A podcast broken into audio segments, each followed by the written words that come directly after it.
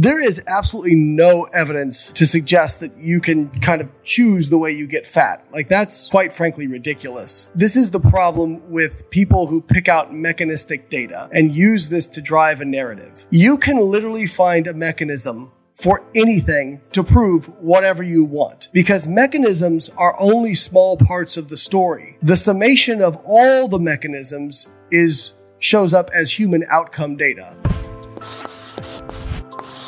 Welcome to the Proof Podcast, a space for science based conversation exploring the health and longevity benefits that come with mastering nutrition, physical exercise, mindfulness, recovery, sleep, and alignment. Facts, nuance, and trustworthy recommendations, minus the hyperbole. Hi, friends. Great to be here with you. I'm your host, Simon Hill. I'm a qualified physiotherapist and nutritionist with an undergraduate science degree and a master's in the science of human nutrition. Welcome to the very first Quickie episode, a shorter bite sized version of the proof where we tackle one single topic in around 20 minutes or less. Today I sit down with Layne Norton, PhD, to talk about some recent claims made online by Ben Bikman, PhD, about insulin and seed oils. Bikman, a low carbohydrate diet advocate, took to social media to tell people that both insulin and seed oils cause our fat cells to increase in size. As you'll hear in this conversation, the more technical term for referring to a fat cell that increases in size is adipocyte hypertrophy, adipocyte being a fat cell and hypertrophy meaning to grow in size. The specific claim Bikman made was keep insulin low and control seed oils, and fat cells can stay smaller and healthier. This sounds amazing. Adopt a low carb diet, keep insulin low, and avoid seed oils, and we could cure metabolic disease and obesity. But is this really an accurate reflection of where the evidence lies?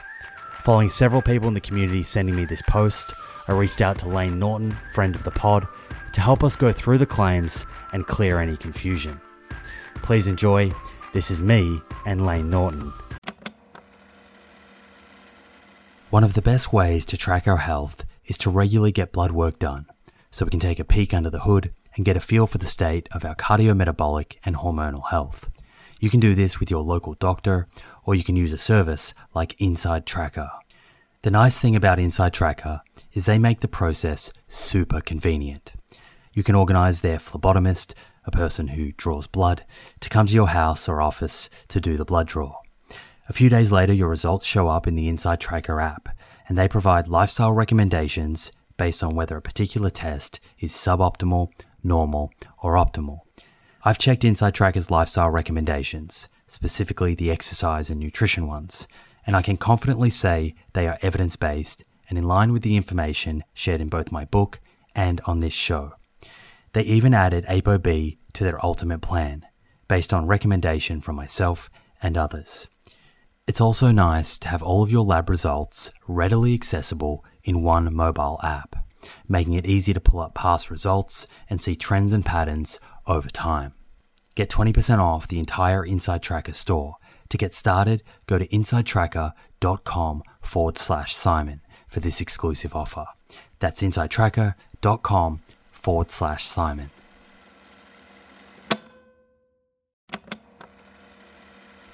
If you're a long-time listener of this show, you'll be well aware of the scientific evidence that supports a high fiber, plant rich diet for good long term health. And while I certainly believe in a food first approach, there is a role for supplements to help optimize the intake of specific nutrients and address any nutritional gaps. Enter Emil. Emil is a plant based wellness company with a series of products to help you optimize your plant based diet. Two of my favorite products being the Essential 8 multivitamin and the Optimal Omega Plus. The Essential 8 contains 8 key nutrients that plant based eaters often fall short in. And the Optimal Omega Plus contains a direct source of DHA and EPA omega 3s, same as in fish, but from algae. In fact, taking Optimal Omega Plus daily, which contains 750 milligrams of EPA and DHA, is equivalent to eating 2 to 3 pieces of fatty fish per week in line with the nutrition recommendations globally. To get your Essential 8 and Optimal Omega Plus, head to theproof.com forward slash friends and follow the link which will get you an extra 10% off your first order. That's theproof.com forward slash friends. Hey, Layne, welcome to the quick version of this show. Thank you so much for joining me. Thanks, Simon. Appreciate you having me. So let's dive straight into things here. I, I recently saw a little bit of a, a back and forth on, on Twitter between you and Dr. Ben Bikman, who is a, a professor and uh, biomedical scientist, I believe. And he seems to be interested in, in metabolic health and is a a big proponent, from what I can see, of low carb diets. He has quite a large following online. And I did a little bit of research, and it seems that the two of you have had some dialogue previously where you have kind of disagreed on, on a few things. And um, I couldn't find anything where or anywhere where the two of you had had a verbal conversation about this. So I invited both of you on. You said yes. He didn't uh, reply. So here we are. Let's let's start with the most recent claims that Bikman made. And here's a direct quote Layne. Keep insulin low and control seed oils, and fat cells can stay smaller and healthier. Keep the insulin low and control the seed oils, and fat cells can stay smaller and healthier. Give me a very quick soundbite. What's your initial reaction to that? this is like two truths and a lie, or sorry, a truth and two lies, basically. So he said, you know, small adipocytes are still metabolically healthy. So you're better off at the same fat mass. And I, I don't want to, I'm probably not going to get the quote exactly right, but at the same fat mass, you're better off having more smaller fat cells than you are smaller number of large fat cells. And two things control that. Uh, linoleic acid, which is from seed oils, and uh, insulin there are two variables chronically elevated insulin and linoleic acid, the primary polyunsaturated fat from seed oils. Both of these molecules, through two totally different mechanisms, will push fat cells to go from hyperplasia, which is small but more abundant, to few and large. Now, uh, I couldn't really find much evidence other than some really weak mechanistic evidence on linoleic acid. And as far as insulin goes, um, yeah, it's it's well known that insulin can drive free fatty acids into adipocytes. However, I'll I'll discuss why that doesn't really matter outside the context of energy balance. Now, what I found really disingenuous about what he was saying is he's speaking as if if you're going to gain fat, you're better off having hyperplasia than hypertrophy. Right. Okay, there is absolutely no, first off, we don't even know if hyperplasia happens in adult humans. We suspect that it may in very obese people and possibly even people who go through periods of yo yo dieting. But there's like the idea that you can control whether or not you have hypertrophy versus hyperplasia. There is absolutely no evidence to suggest that you can kind of choose the way you get fat. Like that's quite frankly ridiculous. Um, and as far as the whole, you know, insulin um, goes, it w- this is the problem with people who pick out mechanistic data and use this to drive a narrative. You can literally find a mechanism for anything to prove whatever you want because mechanisms are only small parts of the story. The summation of all the mechanisms is shows up as human outcome data. So let's just look at the human outcome data because we have trials where they equate calories and protein and vary the amount of carbohydrate and fat and very conclusively show that there's no difference in fat loss or fat gain from overfeeding or underfeeding carbohydrate versus fat. So who cares about like one mechanism out of thousands? Right. So just to kind of clarify this for, for listeners who may not have seen the, the different claims that he was making in that tweet. So there's two parts. The first part, as you summarized, is that he's essentially saying that we can select between hyperplasia and hypertrophy.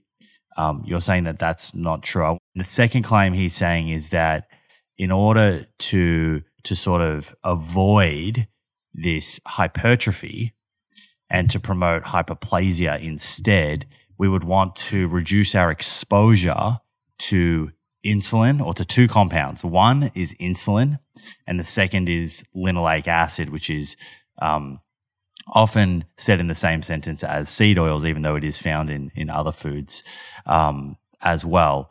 So, with regards, I understand what you're saying there about hyperplasia and, and hypertrophy. Um, with regards to that second claim to do with those two compounds, he says both of these molecules push fat cells to go from hyperplasia to hypertrophy. So what what evidence have you seen that he's using to make that claim? Because that's a that's a particularly strong claim to be making. Yeah, basically the evidence he's using is in vitro cell line data um, and maybe some rodent data, but no human data whatsoever.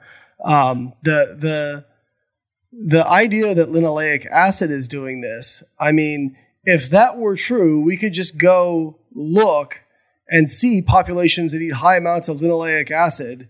And the research says, if anything, they're actually leaner. So, right. you know, that like it just doesn't hold up when you actually look at the actual outcome data. Now, I'm not saying people should go out and pound down linoleic acid because I know how people are going to strawman me. Um, the other thing I'll say is he seems to understand adipose cell uh, or adipocyte uh, uh, biology somewhat well, but he completely neglects other portions of it. For example, like this idea that hyperplasia is better. If you create more fat cells, most of the research we have suggests that your kind of body fat settling point is determined by fat cell size.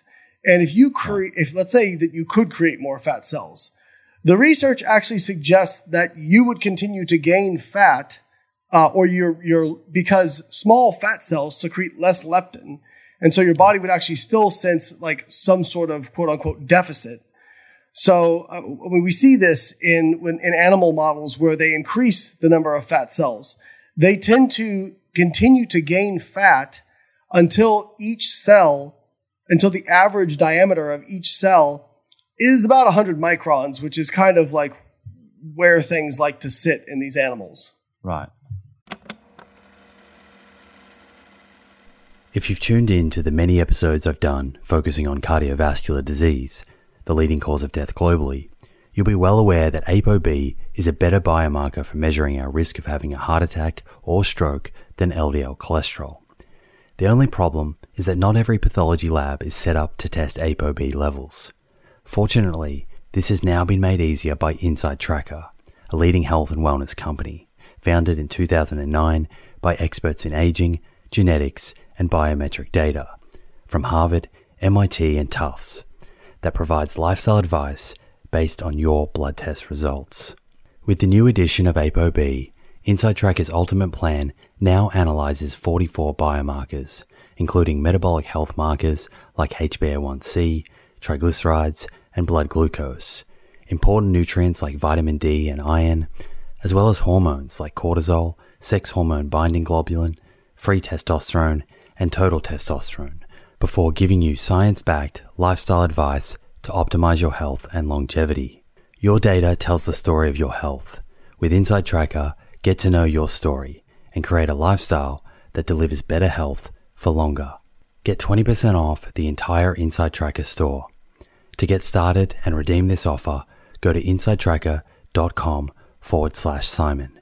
That's insidetracker.com forward slash Simon.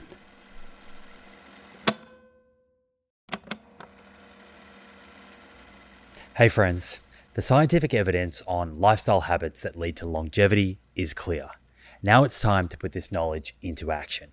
I'm excited to announce the Living Proof Longevity Challenge, a 12 week program to build evidence based lifestyle habits to optimize longevity. My team and I have transformed over hundreds of hours of conversations with experts on aging, nutrition, and exercise into a life changing 12 week program that will challenge you to develop habits that lead to a longer, better life. This is a unique opportunity to gather health data about yourself that has the potential to change your life for the better.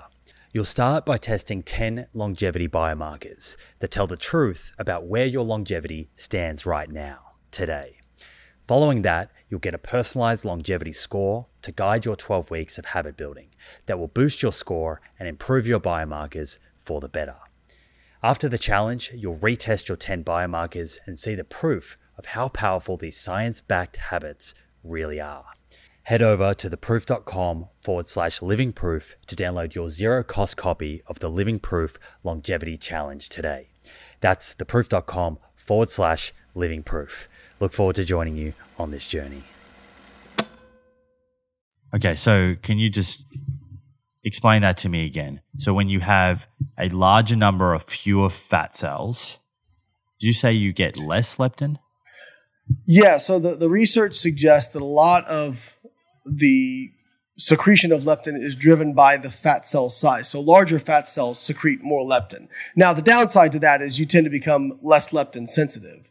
It really, I don't want to make too big of a claim about leptin because it tends to be something that's responsive rather than driving these responses.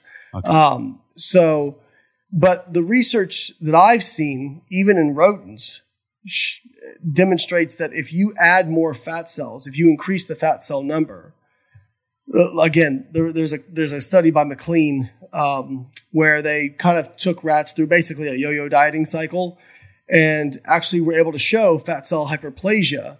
What's interesting is those animals did not return to their previous, so they had them diet down, they lost a certain amount of their body weight, and then they kind of let them ad libitum feed. And so they gained weight very quickly and actually induced fat cell hyperplasia. Now, I'm not saying that this happens in humans because there's no evidence it happens in humans in this condition. But when they, before weight loss, pre weight loss, their adipocytes were right about 100 microns in diameter. And then when they were finished with weight loss, it was like 85 microns in diameter. And then they added more fat cells. What's really interesting is they did not stop regaining weight until their average fat cell diameter returned to the pre diet levels. Only now, since they had more fat cells, the overall fat mass was greater. So it really suggests that your body kind of likes this, has a, I don't want to generalize too much, but has kind of a native size of your fat cells that it likes to maintain. And part of that may be driven by, you know, fat adipocytes don't just like float around in your body. They're scaffolded onto your like an extracellular matrix. And when you lose weight or gain weight, if it gets too, um, if it's too much or too, or, sorry, if you lose too much or gain too much, it actually places a stress on this matrix that tends to drive you back towards what you originally were in terms of like it affects different hormonal pathways, leptin, so on and so forth. So your appetite goes up or down in response. Now, humans, because of the hyperpalatable nature of our environment, can sometimes eat themselves past that. Right. But it's just, uh, again, I'm pointing out a mechanism, but the reason I'm pointing it out is because it just goes to show like I can find a mechanism to support my st- what I'm claiming too, right? Only the only difference is I'm not making a strong claim. I'm just saying there's no research to back up the direct claim that he's making. Okay. And what would it take? So if there was research to support his claim looking at human health outcomes, what would that study look like? So really what you would have to do is you you'd probably be looking I mean ideally you'd kind of have uh, a control group and then four different groups. You'd have uh, low seed oil, low or low linoleic acid, low insulin, uh, or sorry, low carbohydrate, uh, high linoleic acid, high carbohydrate, low linoleic acid, high carbohydrate, and then high linoleic, high linoleic acid, low carbohydrate. So you're kind of spanning that that bridge. Right. And then based on what he's saying, if you did this, you know, over I don't know six months, something like that, and you took a fat cell biopsy of a certain area of fat cells, what or a certain like if you took out a certain um, like gram amount, like excise, let's say 100 grams of adipose tissue. What you should see, according to him, is that in the high insulin, high linoleic acid group, you would have more fat cells in that in that 100 grams of fat mass, and they would be smaller in diameter than say the other group, which should right. be more hypertrophied. Um, but that study, to my knowledge, does not exist does that even really matter, Layne? Like, I, I realize like a study like Diet Fits, for example, that compared a lower carbohydrate diet to a higher carbohydrate diet over the 12 months, the average weight loss was not significantly different between the two groups. Is that enough information for us, or do you feel like we have to go to that extra layer that extra level deeper to look at fat cells? Is it is it actually important?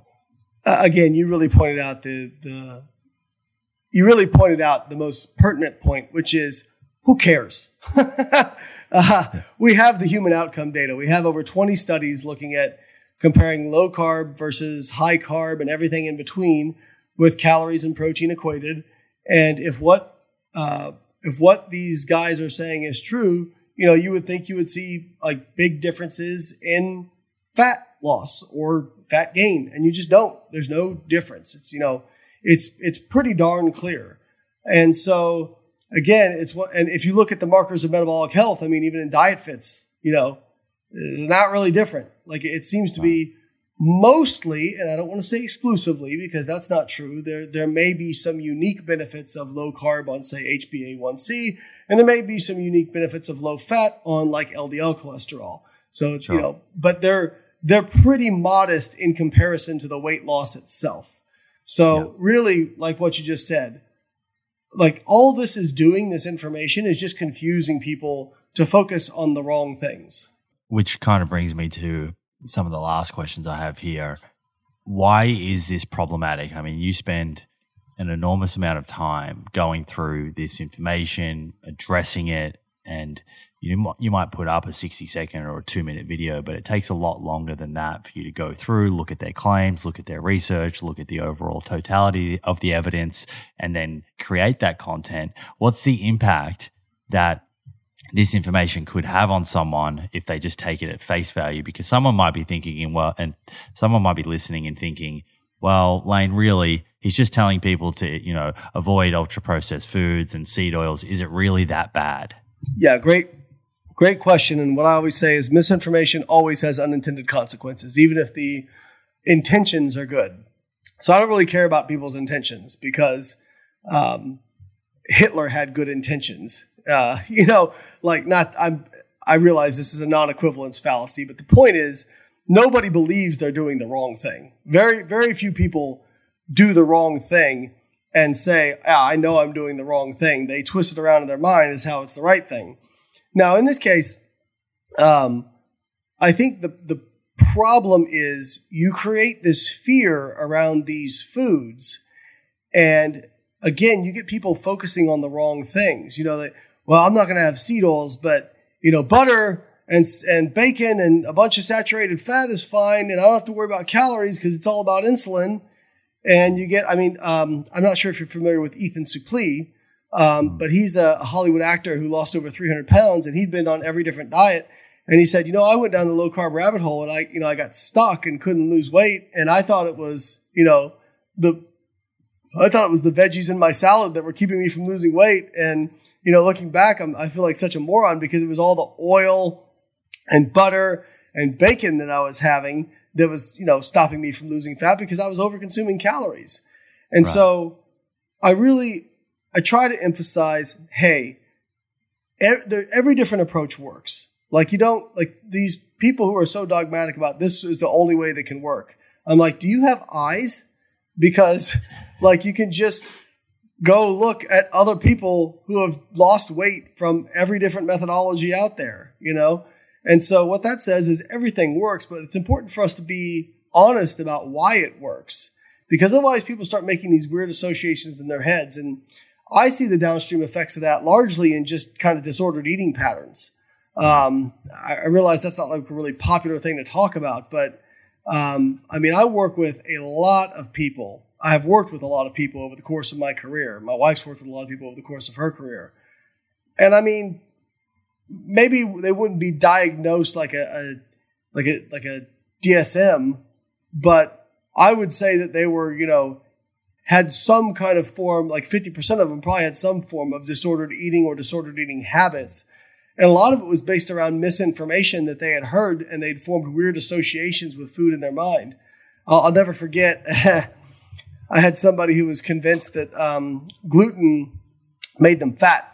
And they'd always say, well, if I eat a bunch of gluten, I, I gain, I always gain weight.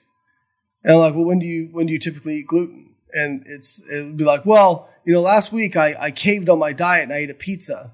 I'm like, so you ate the whole pizza and you were surprised that you didn't feel good afterwards and that you gained weight. Do you think it was the gluten or do you think it was, you know, the, the 2000 calories in the pizza? And so I said, you know, here, do me a favor, like have two slices of bread tonight before you go to bed and let me know if, you know, if you have a response. And I said, like, oh my gosh, I'm not gluten intolerant. I'm like, yeah, no kidding. You know, so it's like people can draw these weird associations in their mind if, you know, we're not careful about how we present the information. Right. Yeah. It's the the old case of the absolute selling and the oversimplified message. Sometimes sometimes I kind of understand where people are coming from because I think they think if they speak with a lot of nuance, then it's too hard for someone to sort of grab a hold of. But then the the flip side of that is an oversimplified message, as you say, which is then conflicting with the next oversimplified message, which conflicts with the next one, and you know people just end up not knowing who to to trust or believe. So back to back to Bikman here. What do you think the primary motive is behind his position that insulin and linoleic acid are uniquely a problem? Do you think that as a scientist, he genuinely believes that position, or is he sort of trying to find mechanistic evidence to support a diet of choice that may have worked for him and, and worked for people in his community? Uh, both things can be true. So I, I would, I would, I've kind of, um, I've kind of changed my tune over the years, which I used to think like the people that did this sort of stuff that they were all just money hungry and this was a pl- you know this was a way for them to make money. And what you realize is not everybody's motivated by money necessarily. Uh, for some people, they you know it's uh, a fame thing or like just the positive feedback they receive from that community, because I mean, you, you, probably know this. Like, if you're kind of in the extreme plant based community, if you pander to that audience, and that's most of your audience, I mean, you get a lot of really positive feedback. You know what I mean?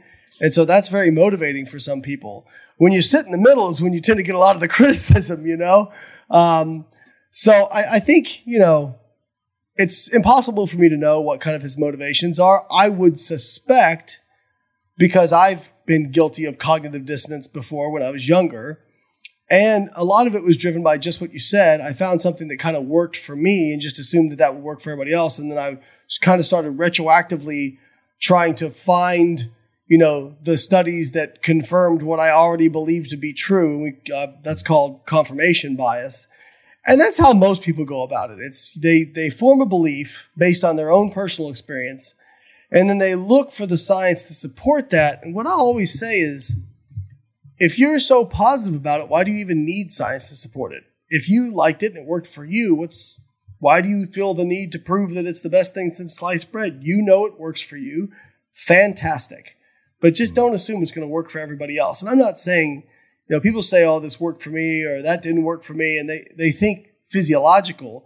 And really what it boils down to, and we know this from the data very clearly, it's an adherence thing. They just found a diet that quote unquote felt easy to them. I had a conversation with Christopher Gardner about diet fits, and that seemed to be where he was leaning as well. Like they looked at genetics, they looked at insulin resistance to see if any of that could explain why did someone do better on low carb or high carb, and and as a team they were left thinking this is likely behavioral. You know, at home, why could someone at home do well on a low carb diet. Well, maybe their family didn't give them a hard time about it, and other people in the family were eating like that, and it was accepted in their friendship group, etc., etc. So, I think that's a great point. Layne. thank you so much uh, for doing this. I think I might have to get you back on next time to to chat about fructose and, uh, yes. and metabolic health. So, um, fantastic. We'll, we'll schedule schedule you back in. Sounds great, Simon. Thank you for having me. Thank you for joining me for this episode and your interest in science based conversation. I hope you enjoyed it and found the information covered interesting and instructive. If you did and you'd like to show your support for the show, please subscribe to our YouTube channel where you can stay up to date with new episodes and watch them in video format. Yes, the full length videos. Please also consider subscribing to the show on the Spotify and or Apple Podcast app, wherever you enjoy listening to podcasts. You can also leave a review on Apple or Spotify Again, a great way to support the show and make our content more discoverable for others to enjoy and learn from. If you have any comments about the episodes, suggestions for future episodes, including guests you'd like to see on the show, or questions that you'd like to have answered, please leave those in the comments section on YouTube. I myself and my team will take note of these comments when planning future episodes. Finally, the best way to support the show and receive discounts on products we love is by checking out our sponsors at theproof.com forward slash friends. Enjoy your week, stay well, and I look forward to catching you in the next episode.